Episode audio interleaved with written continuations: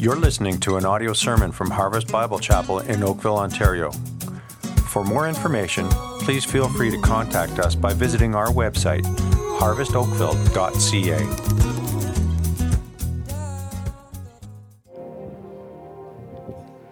And that is what we're going to do right now, Lord willing. Grab a Bible and turn to uh, Proverbs chapter 9. This is the final series in our series in the book of Proverbs called The Worth of Wisdom. Again, Proverbs chapter 9 is where we will be uh, today together as we conclude this series. And as you're turning to Proverbs chapter 9, I kind of want to remind you that the agenda of the elders within this series was to overwhelm us all as to the worth and the value and the categorical blessing that is found within wisdom itself. And one of the ways this was explained is when you sit down to a meal and you find it's delicious and nutritious. And I know lots of people here like to eat, amen? Like to eat, like to eat, and a meal that's delicious and nutritious. And you eat so much though, because it's so yummy. And you eat so much, you get to the point where you're like, oh man, I just, I just feel so full, I can't take anymore. I mean, part of what we want to do in this series is to, is to feed you so much of what the Bible has to say about the power and the value of wisdom. At some level, you'd be like, oh man, I can't take anymore. It's just too much. But where that illustration breaks down is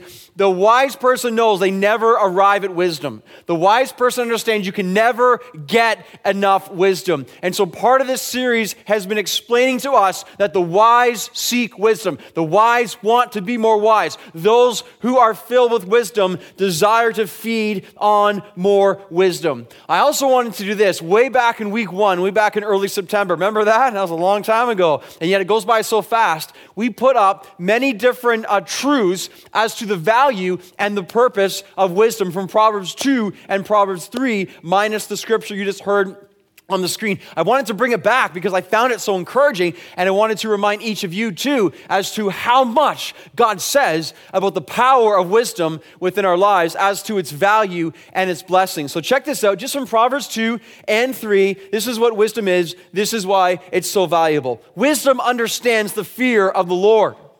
That's important. Wisdom understands righteousness and justice. Proverbs 2, verse 9. Wisdom enters and penetrates the heart. The heart is who we are. The heart is where we go. The heart is how we think and act. And so wisdom penetrates the heart of our being. Wisdom causes your soul to be pleasant. I mean, who doesn't want that? Pleasantness is found in the way of wisdom. The way of foolishness leads to anxiety and destruction and torment of the soul. Here's what wisdom also does in Proverbs 2 and 3. With wisdom, discretion watches over you. That's powerful. Discretion, we find it and it watches over us as we walk. Proverbs 2:11 again, with wisdom understanding guards you. Wisdom protects us from evil of our day. Again, right there in chapter 2 verse 12, it delivers you from evil, sign me up. It delivers you from lustful evil, sign me up as well. That's what wisdom does. Notice chapter 2 verse 20, wisdom causes you to walk in the way of good. Just as we're still in one chapter in the book of Proverbs. It causes you to keep paths of righteousness. It leads to favor and good success.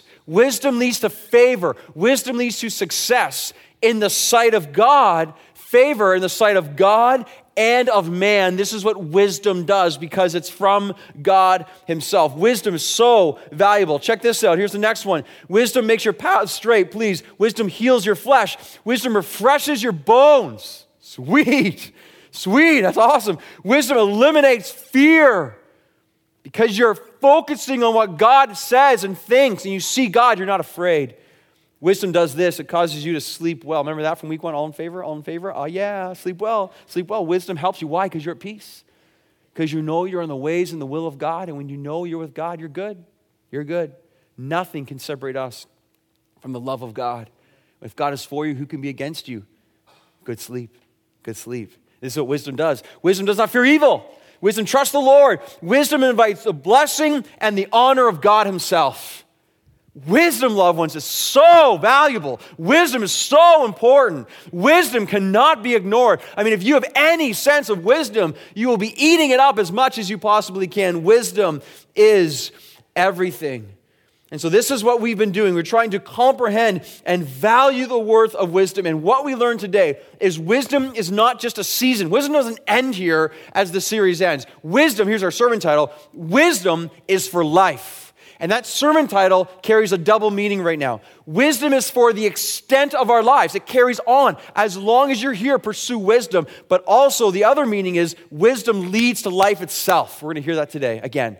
Wisdom is finding life itself. Wisdom, we see the blessing and the honor of God, which is life again in itself.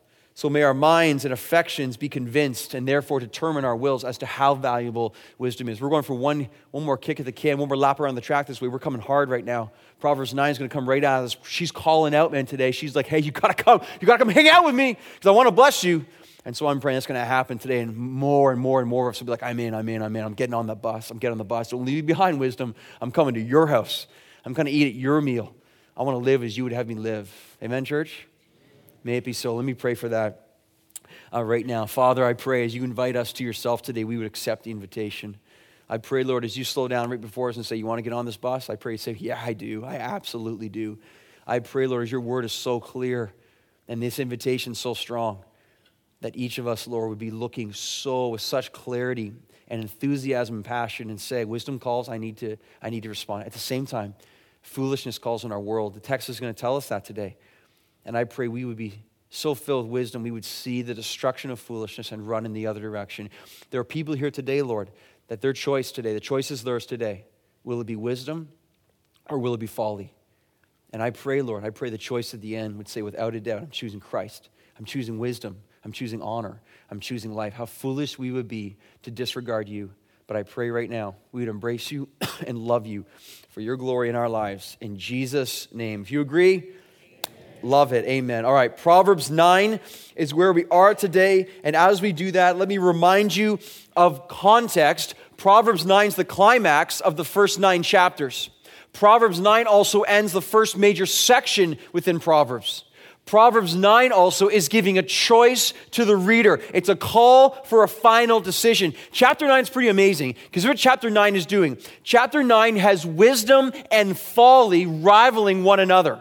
So wisdom's calling out, come eat at my house. Folly is also calling out, rivaling wisdom, saying, no, no, come eat at my house. And so they're trying to recruit. Wisdom's trying to recruit followers, and folly is trying to recruit followers. We have elections tomorrow here locally. By the way, make sure you vote, eh? 30% of people vote in these municipal elections. That's, that's not good. And so exercise your right as a Canadian citizen to vote. It matters. And so, but the, the people running for election are like, vote for me, follow me, follow me. And they're trying to recruit people to their way in a sense. That's what wisdom is doing today. She's saying, listen, listen, I offer you life. Come, come, dine at my house. And Folly's saying similar things, but what she conceals, Folly conceals, is that in the end she offers death. And we're going to see that in God's word today. But she wants to look like it's to make great promises and great blessing. But the reality is the folly of this world promises de- conceals death but the end will be death. But wisdom offers life, a world of difference. So today we have a simple outline, but a life changing outline. I pray literally for people here today. Here's point number one the way of wisdom is the way of life. The way of wisdom leads to life. Look at Proverbs 9, verse 1. Proverbs 9, verse 1 says, Wisdom has built her house.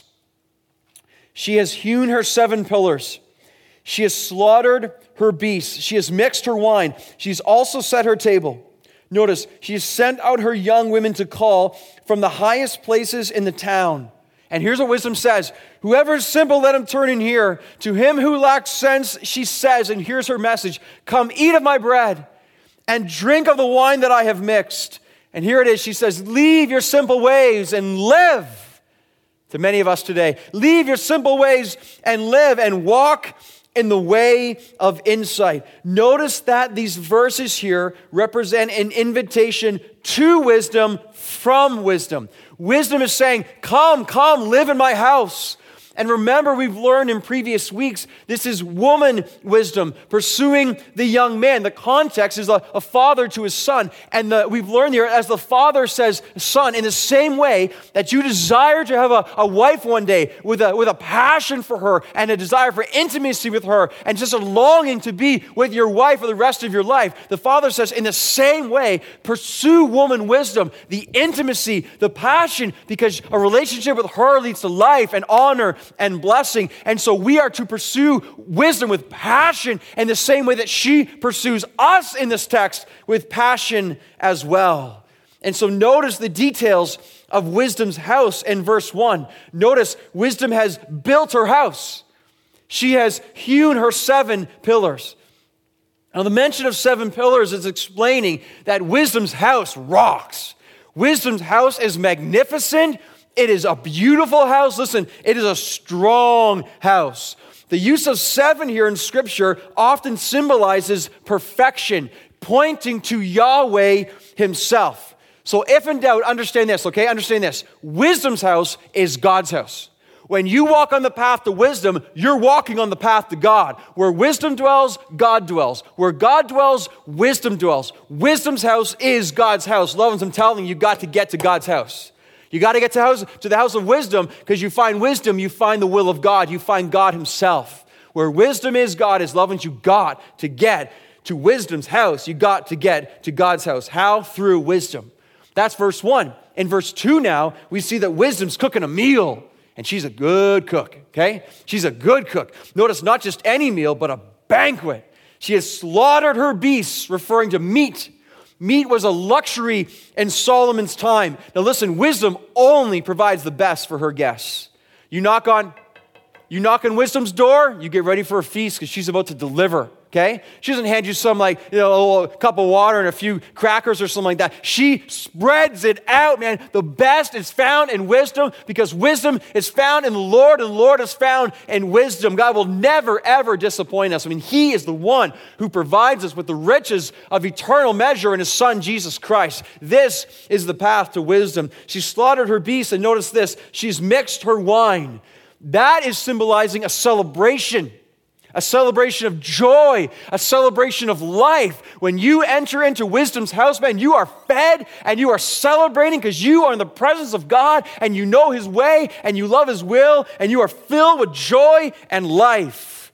She slaughters her beast, she mixed her wine, she sets her table, which means this everyone who shows up at wisdom's house will find a seat no one will be turned away. Every person who genuinely desires to feed at the table of wisdom, they will find a place setting for them. It's prepared for them and ready, and they will not be left disappointed. Every person in this room right now who truly desires the path of wisdom and longs to see Christ and to love God, you, my friend, you, my brother, you, my sister, you will know the table that is set for you in the ways of wisdom.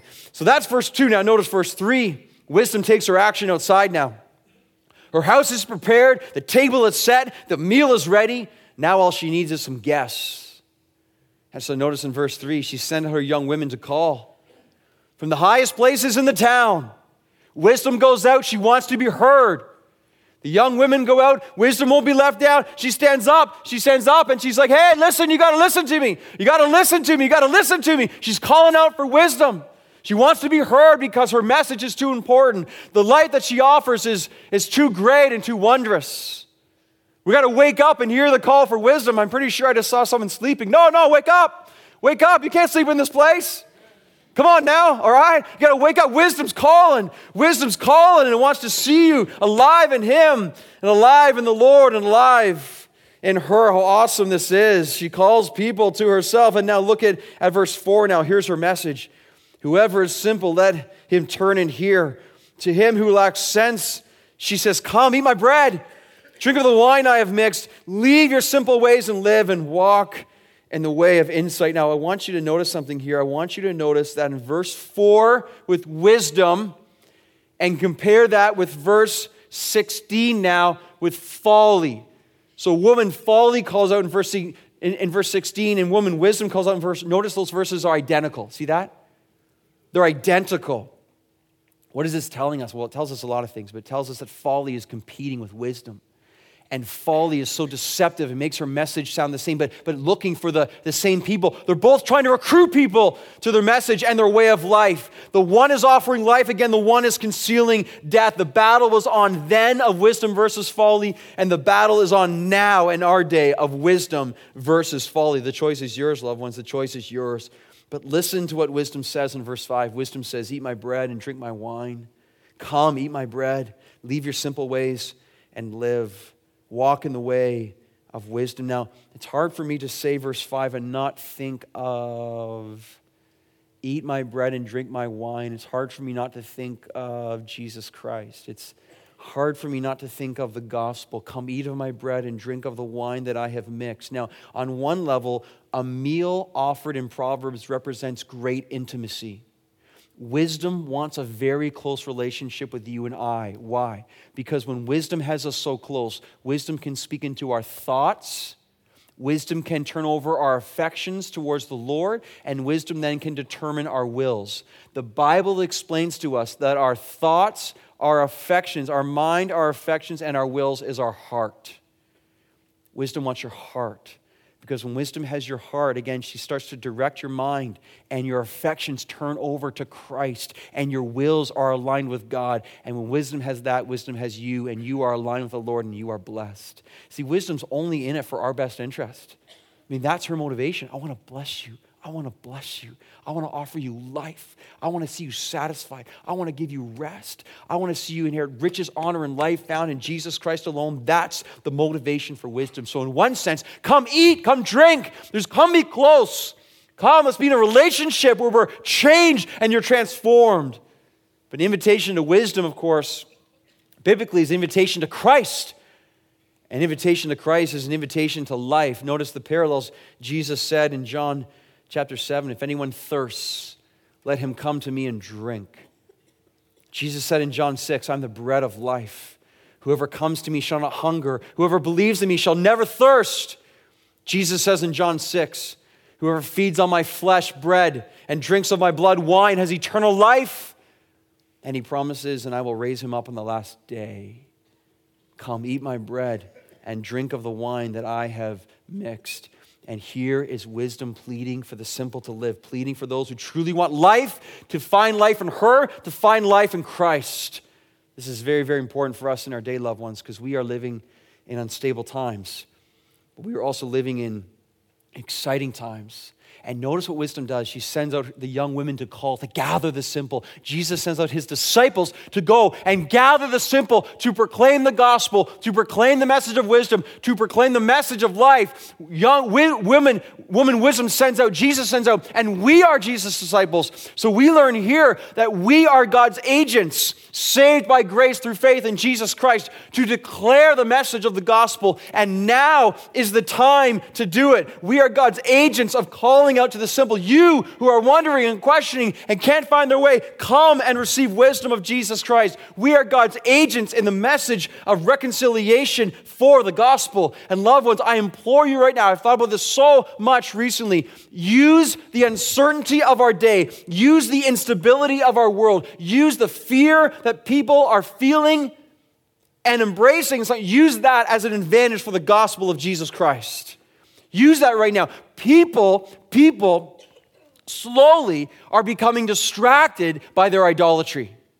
They're coming distracted from their idolatry, the love of money, and the obsession with entertainment, and the love of self. There's enough things happening right now across our world, whether ISIS in the Middle East and nations going to war with other nations, or the Ebola thing breaking all over the place, or events in our very own nation right now. There's enough things happening at a faster and faster rate, and natural disasters all over the place as well, that people are starting to look up just long enough from all their obsessive idolatry to look up just long enough and be like, What's happening out here? What's happening around here? And they're starting to look. That's our opportunity right there. That is a huge opportunity. There's so many people thinking about life and wondering questions they have inside. Little ones, we have the answer. We have the answer in Jesus Christ. And we can use these opportunities in conversation. Just be like, hey, have you, have you looked around the world right now? It's pretty crazy, huh? It's pretty crazy. And he's like, yeah, man, it really is. This, like last week, the shootings, what's that all about? And there's like, there's like a religion forming over the Middle East that's convincing people over here to go kill people. For, what's up with that? And the Ebola thing, like, just what do you think about that? Have you thought about that? Is it, you, is it changing how you, and let the conversation begin. And then praying for an opportunity right now to move and say, have you ever thought about life as a whole and why all this is happening and why so much is centered on the Middle East? And have you ever thought about purpose and life and meaning and can I tell you what I think? Those conversations are at a premium right now. And the opportunity is ever. I'm telling you, man, who, who needs to be in church next Sunday? I mean, who do you need to talk to this week that you that you know that this is a reality, that we have a huge, huge opportunity to share our message of Jesus Christ and the faith that we have of the gospel when people are looking up just long enough from their drunken stupor to say, What is this world about? What is, listen, listen, God's elect are out there. They are waiting to hear the message. They are waiting for someone with beautiful feet to come up to them and share with them the good news of Jesus Christ. This is our opportunity right now. There's an urgency that we need to consider right now and to spread this and to use this to the advantage of the glory, the glory of God. The Bible promises, among all the hard things that are going on, the Bible also promises the gospel will be proclaimed to all nations. That's the exciting part in the midst of the unstable parts. Look at verse 10 now.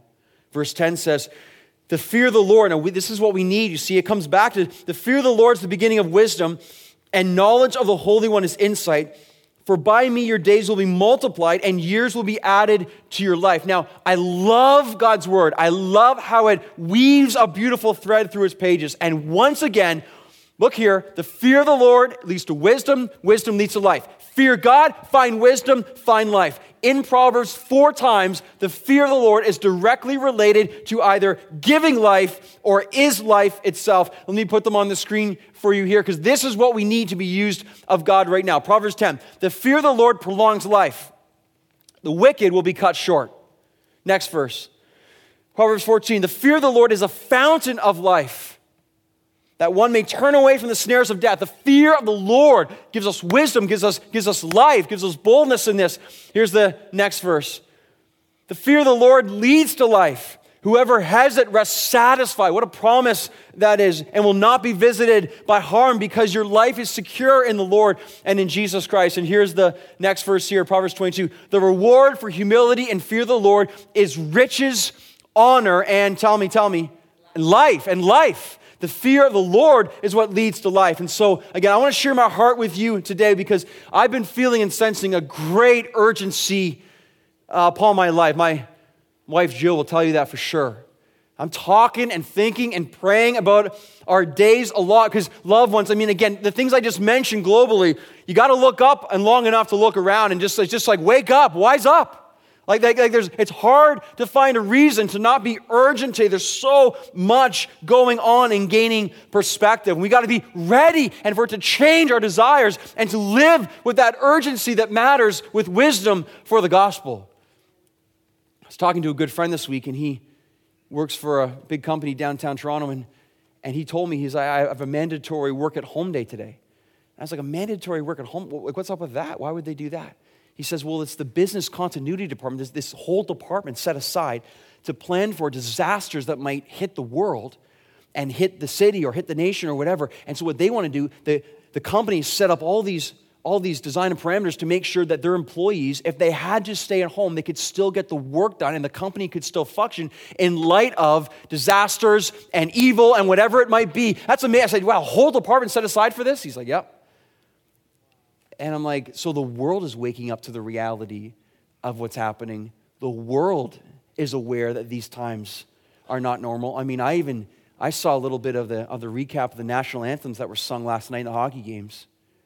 And there, there, there's a sense, loved ones, there's, there's an urgency even in our world. If we don't feel it, what's wrong with us? Come on right? If we don't sense this, if we're not waking up, I mean, that, that, that, that's a tragedy. Look around and just notice what's happening. Are we prepared? And so the urgency then, what it does for me, when I feel urgency, I get excited. Because as I get urgent and I get excited, I start to see things clearly. I see the idol for what it is. You're nothing. You're evil. You have no value in my life. I see the glory of God more clearly. You're everything. You're glorious. Live for you. I see the things that have no value in our lives. I see what is true. And why would I live for that when I can live for this now? Life is short. Christ is coming. Now is the time. Now is the time. Now is the time. Preach the gospel. Live for Christ. Worship Him. Give Him your life. Give Him your all because all that counts when He comes back is Him as well. But this is Amen. This, this is what perspective does urgency, perspective, and wisdom. And when wisdom comes into my life and heart, everything simplifies. Because all of a sudden, all the details don't really matter. All of a sudden, it's like, what is most important? What am I living for? And what God has done in my heart in the last month or so, He's Give me five things I'm praying for on a frequent, frequent basis based on wisdom and simplicity, because when I do these things, I know I'm in God's will. I want to share them with you just as pastor right now. I want to share my heart with you, whether they're hopefully helpful to you, but just to let you know where I'm at, the things I'm praying for. I believe if we pray for these things, they're very simple. We pray for these things as a church. Look out. Look out, Satan. Look out. Those who oppose, look out, because the light is going to shine. So here's what I'm praying for in my life, and I just want to encourage you with these. They're really simple. First one is this Lord, give me a burden for prayer. I've been burdened to pray for prayer. I've been praying this a lot recently. Lord, I want to I want you because here's the thing. I could try to fire you up in prayer for a couple of minutes and stuff, but the reality is if it's not of God, it will only last for a couple of minutes. But if we pray for prayer, and God, would you, would you in me burden me with a sense of prayer every morning I get up, man? First thing, like for my feet hit the floor, knees hit the ground. I, God, give me a burden for prayer. Give me a heart for prayer. Give me a heart for prayer. Give me a heart for prayer. And as He does it in us, then what happens, man? Then Him in us, we start to see and a desire to pray. I'm, I, I want to warn you too. I'm specifically praying for prayerers in our church as much as ever that God would call men and women and children specifically to pray with a burden to seek the Lord during services, before services, just in our church. That's not convincing, that you would be compelled by the Spirit. I, I know it's happening too. I've already talked to some. God is compelling, because listen, listen, in our crazy times, we got nothing. Apart from Jesus Christ, we can do nothing. This is when prayer becomes then everything. I'm praying about prayer. I encourage you to do that. And when it starts to be answered, it's pretty exciting. It's pretty exciting. We're all of a sudden, like, wow, I want to pray. I want to pray. I want to grab my wife's hand. I want to, I want to get on my knees. I want to get by myself. I want to seek the Lord. It's, it's awesome. A burden for prayer. Here's the second thing I'm praying for. Lord, give me a, give me a hunger for your word. So simple. Why so important? Well, in the midst of evil, in the midst of foolishness, what puts us in the right place? The Word of God. There is no message today on wisdom apart from God's Word. So God's Word becomes everything. Now, there have been times in my life where I've been so hungry for God's Word, I couldn't wait to go to bed. I'm a morning person, big time, okay, not a night person. I couldn't wait to go to bed because I couldn't wait to wake up and feed on God's Word. Now, I'm not there right now, but I'm getting closer, okay? I'm getting closer because I'm praying this prayer right? Where you so desire because you know, you know this book. You know this book is life. You know it's what God gives to us and you believe it. And so your theology is so crystal clear and you approach it and you're like, yes, Lord, yes, Lord, give me a hunger for your word. And you start hungering for his word. Wisdom comes from his word. That's what allows us to discern and distinguishing good and evil and go through our day. When you're hunger for prayer and you're hunger for word and you combine those two together, reading the word and prayer, what a deal. Amen? That's awesome. Pray these prayers, look out, it might actually start happening. It might start happening. Here's the third thing I'm praying for. Lord, give me a, give me a greater love for you. Give me a greater love for you. Why? It's the greatest commandment for a reason. And when you are filled with the love for the Lord and you ask Him, this is what's so awesome. When you love Jesus Christ, all our heart, soul, mind, and strength, you love the Lord with all that you are. It's so fantastic where you're so focused and filled with His love, you genuinely don't care when you become less so foreign to us because so often we love self so much that we just, you, you can't say it against me, you can't criticize me, you can't do this. But when you're so obsessed with the love of God and you just see your identity in the gospel in Him, this is, this is so powerful. Okay, listen, listen, listen. This, this change your life right here. When your full identity is in Jesus Christ, you care not what anyone else thinks of you because your full satisfaction is in Jesus Christ when you understand it's what he thinks of you, then you're like, I don't care what you think of me because I know what Christ thinks of me. He loves me. I'm his child. I'm going to heaven, man. I'm, I'm a shepherd. I'm a sheep belonging to the good shepherd. And I'm a child of God. I'm a child of the king. Wow, I'm special because Jesus Christ has set me apart for his purpose. When you see your identity is in him, you're not looking for for the approval of man because you already have the approval of God awesome. And when you love the Lord in that way, this is what happens. Give me a greater love for you, God. And when and then genuinely you love him so much, you just whatever happens, you're you're good because you can't be bothered to deal with all the other foolish things that go on in life. Give me a hunger, give me a greater love for you. Listen, this Lord, give me a give me a love for your church. Give me love for your church. I want, I'm praying for a greater love for other churches, praying greater love for other pastors, praying for a greater love for his bride, you, for this church. I just, Lord, I want to love your church. Why? Because you love your church, God. Because Jesus Christ, you died for your church. I want to love your church. I want to love you. I, I want to love, I, I'm praying for this, that you selflessly walk into this building and just want to give yourself, whether through preaching or through leading or whatever, or the way that you do, just genuinely want to see and give of self. See, when God does that in you, man, naturally it comes out, and the fruit of the Spirit is love. Awesome. Give me a love for your, for your church. And then, fifthly, Lord, give me a love for the lost. Give me a burden for those who are right now dying without Jesus Christ. And there are millions and millions and millions and millions. God, would you burden me with a sense of urgency for what's really happening, that people are on their way to death and hell apart from God? God, would you give me a love for the lost? See, see wisdom begins to formulate some simple prayers for maximum efficiency and fruitfulness in the Lord Jesus Christ with the time that we have. I'm telling you, we start praying these prayers together. I mean, you, you can add so many prayers to this, but you start praying these prayers and good things will start to happen. And that's pretty exciting. That's where your pastor's at right now, man, because the way of wisdom is the way of life and the urgency and the importance of this right now. Listen, wisdom is building a house of blessing. Jump in. She's saying, Come, eat my bread, drink of the wine. Do not reject the invitation. Get to her house, man. You get to wisdom's house, you get to God's house. So that's the good news. But here comes the bad news, all right? The bad news is this the way of number two, the way of folly is the way of death the way of folly. So the way of wisdom is the way of life, but the way of folly is the way of death. And now what happens as we go to verse 13? Now we see woman folly speaking out, competing with woman wisdom. Look at verse 13. The woman folly is loud. She is seductive and knows nothing. She sits at the door of her house she takes a seat on the highest places of the town, calling to those who pass by who are going straight on their way. Here she says, again, identical to verse 4. Whoever is simple, let him turn in here. And to him who lacks sense, she says, and now notice her message now is nothing like wisdom's. Stolen water is sweet, and bread eaten in secret is pleasant. She's just honest, she's deceptive, she's seductive. In verse 18, but he does not know that the dead are there and that her guests are in the depths of Sheol. So the rivalry is clear. The competing voice is being heard. But notice right away what we learn about folly. The Bible tells us that folly is loud. She is noisy. She is loud. She never stops talking. She's obnoxious. She's arrogant. She's full of self interest. Here's a tip don't be like that. Don't be like that. It's foolishness.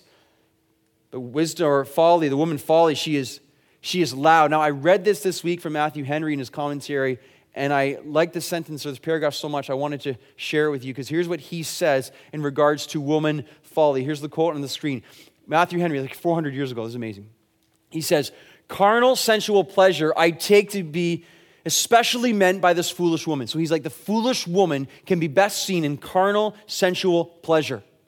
He says, For that is the great enemy to virtue. The great enemy of virtue in Christ and for Christ is carnal, sensual pleasure. See, the world revolves around carnal, sensual pleasure, always trying to engage us in idolatry and carnal means, sensual means, and self pleasure. He says it's the enemy to virtue and the inlet to vice. It's where we get caught up in habits that ruin us and destroy us, that defiles and debauches the mind. You want to ruin your mind? Just walk down the path of foolishness. You want to wreck the ways in your life? You want to see anti Christ things or anti fruit? Then just go in foolishness. It will defile and debauch your mind. It will stupefy your conscience, kind of blow your conscience in a bad way, and put out the sparks of conviction. See, wisdom gives us conviction in Christ. So I'm going through the wisdom series, and I got conviction stacking up in my life. I'm like, yeah, it's right. It's awesome. God's way is so sure and it's so pure. And I'm as convinced as ever as to following Christ, and his ways are right, and the blessing that is found there. And I hate foolishness, but foolishness takes water and pours it on the fire for Christ. It put out the sparks of conviction more than anything else carnal, sensual pleasure. It's good. And I agree with Matthew Henry's understanding of this. The way of folly is loud. And notice what verse 13 says it says that she is seductive and knows nothing. How's that for a resume? What do you know? I know nothing. Oh, Notice this, but folly talks such a big game, right? See, this is our world. Talks such a big game. Such a big game, promising everything, delivering nothing. Because folly knows nothing. nothing of any moral value. Notice it says she's seductive. So, so woman folly, though, she's clever in this sense. She'll try to ring you in. She seduces you with her lies and sucks you in and is often quite successful. But in the end, one commentator said this Woman folly, she is so ignorant that she is not even aware of her ignorance. She is so, that's our world. That's our world. Is so ignorant, she is not even aware of her ignorance. That is our world. Billions and billions of people, through false religions, through false systems of philosophy, through false gods of idolatry, they are literally, they are walking the plank of death and they know it not. They're walking this plank of death. They think, hey, this is great, man. This is amazing. Some people are being taught if I go kill people in the name of my religion, I'll end up with all these virgins in heaven and everything will be ecstasy. Walking a plank of destruction and know it not. People walking through life, man, oh, life's so great. I just live for self, get more money, do this and that. And they're walking a plank of death, but they're so ignorant. That's what foolishness does. They're so blind to this reality, they have no idea what waits them as they step off the edge of this plank is separation from God and death and utter destruction and the most horrific thing they could ever think of, but they have no idea because they're so blind in their ignorance with pride and a rejection of the Lord. But if they could have wisdom, they could see where they're going. And wisdom sees and goes, ah, and runs as fast as they can in the other direction towards the Lord Jesus Christ. Watch out for folly, loved ones. She's seductive, but she knows nothing. And notice in verses 14 to 16, Notice Folly's doing all she can to entice and invite victims of her foolishness. She sits at the door. She takes a seat in high places. She calls to those who pass by. Notice again, she calls out in the same way as wisdom, but she mimics and she's a counterfeit. So Folly makes promises but can't keep them. She woos people but then devours them. Folly, this is a good line here. Folly is a master of distraction and a guarantee of destruction. Say that again. Folly is a master of distraction and a guarantee of destruction. Loved ones, do not take her bait. Do not take her bait. Do not take it. Because notice in verse 17, here's her message Stolen water is sweet, and bread eaten in secret is pleasant. in verse 18, she's exposed. But he does not know that the dead are there, and that her guests, her guests, are in the depths of Sheol. See, when, when Folly says, Come, come to my house, she's inviting you to death. But she won't tell you that.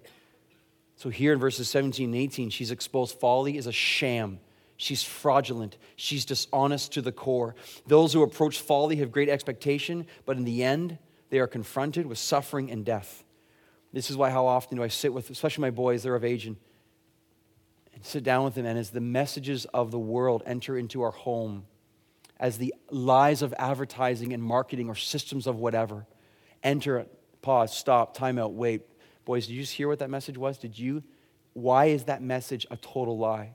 Why is what you just heard? Why is that completely and categorically untrue? Why is that utter foolishness? Boys, tell me, tell me. I want them to start to discern and see how wicked and foolish our world really is before they start buying into things that are absolutely getting our conscience. We start to believe they're true, and the seductive message of foolishness starts to creep into their lives. You tell me, son, why that message right there is absolutely garbage. And then you have the wisdom to discern what does the Lord say about that? What is the truth of life? Where does happiness really come from? Where are we truly satisfied? What is the true root and joy of salvation? I mean, you can literally walk into a sandwich joint these days and they will tell you the sandwich itself is salvation. That is utterly preposterous, but this is what our world does promises you everything and delivers on nothing. Foolishness buys in, wisdom says, I'm out.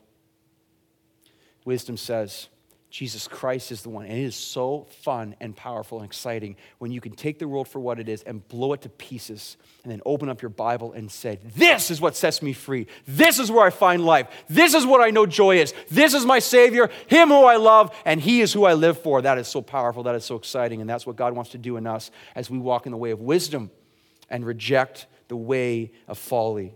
God, help us to do that. Again, wisdom personifying the Lord, foolishness and folly personified in foolish thought and behavior. For the Israelite to pick up Proverbs 9 and read it in Solomon's day, folly is represented both in small g gods, the idols. What did the idols always do? What did the idols always do with God's people? The idols, Solomon himself fell, fell victim to this in the heart of foreign women. It steals their hearts away from God. Idols take the love of God away from God's people and turn their affections now to empty idols of destruction. That's the danger of folly. So, so, when you worship money, when we worship career, our cars, our comfort, when we worship another person, when we worship luxury, when we worship sex, we worship sports or fitness, when we worship our kids, we worship self, all of this ultimately is an appeal of folly to steal your heart away from the love of God. It's trying to steal your heart away from wisdom, to steal your heart away from life, and to move you closer and closer to death. And that is why there's such urgency today in this series and this message. That's why the call for wisdom is out. And wisdom says, Hey, I'm calling, I'm calling, I'm calling. Come eat at my house. Do not walk down folly. Do not, do not listen to her. Wisdom calls out to you, to you right now, and says, Will you not choose wisdom and life as opposed to choosing folly and death? But in the end, loved ones, Proverbs 9 is right here. And Proverbs 9 says, There's wisdom and there's folly. And the end, listen, listen. This is point number three the choice is yours. In the end, the choice is yours. And that's where we end today. I, I want you to turn to finish this series. I want you to turn with me to Matthew chapter 7.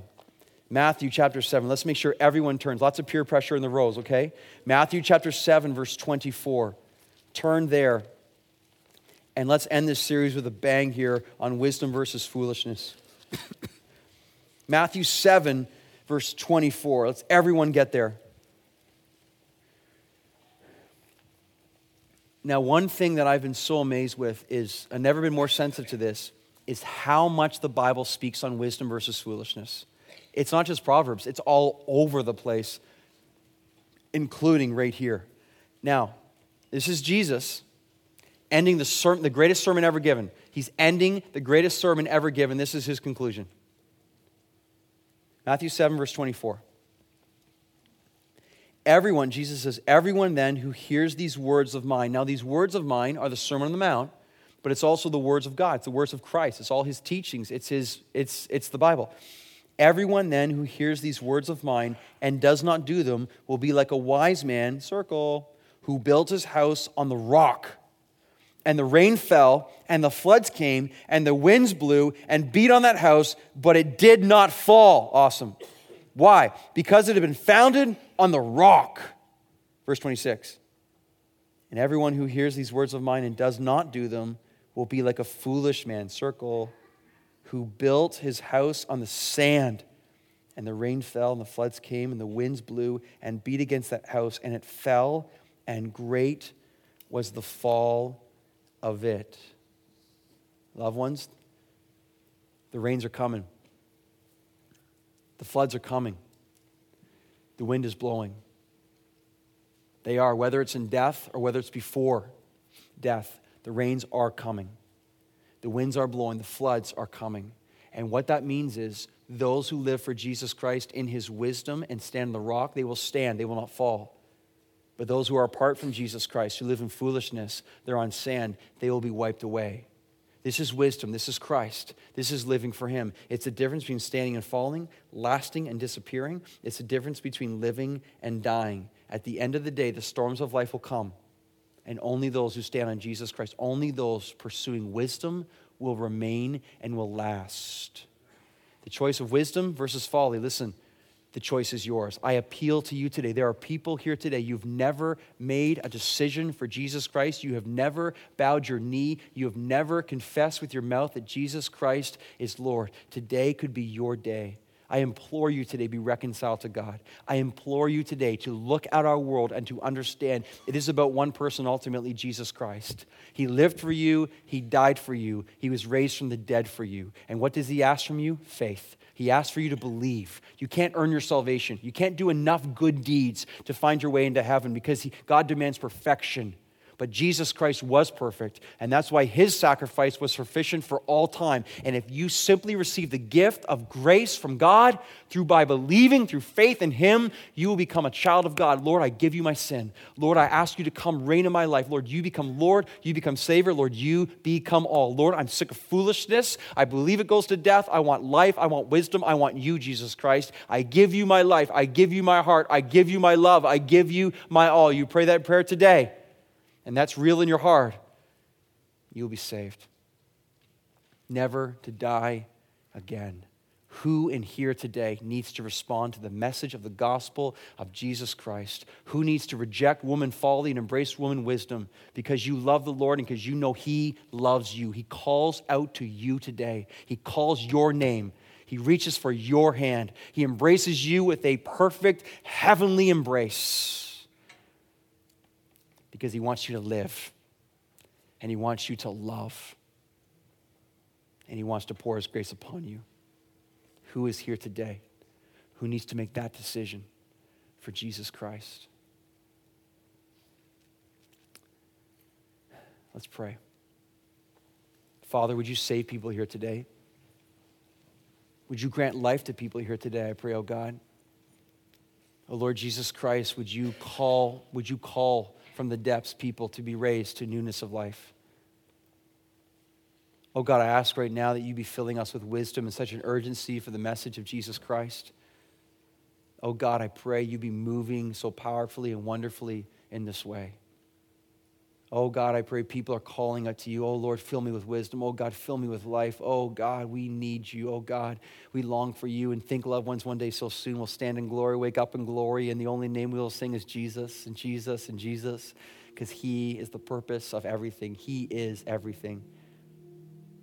So, right now, oh God, right now, oh God, would you be working and moving? And we just declare our love for you, Father. Amen, church. We just say, We love you, Lord. We love you, Lord. We love you, Lord. You love us. You are with us. You are for us. Who can stand against us? So, cause us, Lord, such wisdom, such love. Raise people to newness of life, even now. And help us, Lord, to sing with such passion and love and joy, even now as we respond to the reality of why we live and who it is, again, we live for. Oh, God, may foolishness flee in Jesus' name, and may wisdom be found in abundance as much as ever. I pray this with such faith and joy in the name of Jesus. Amen.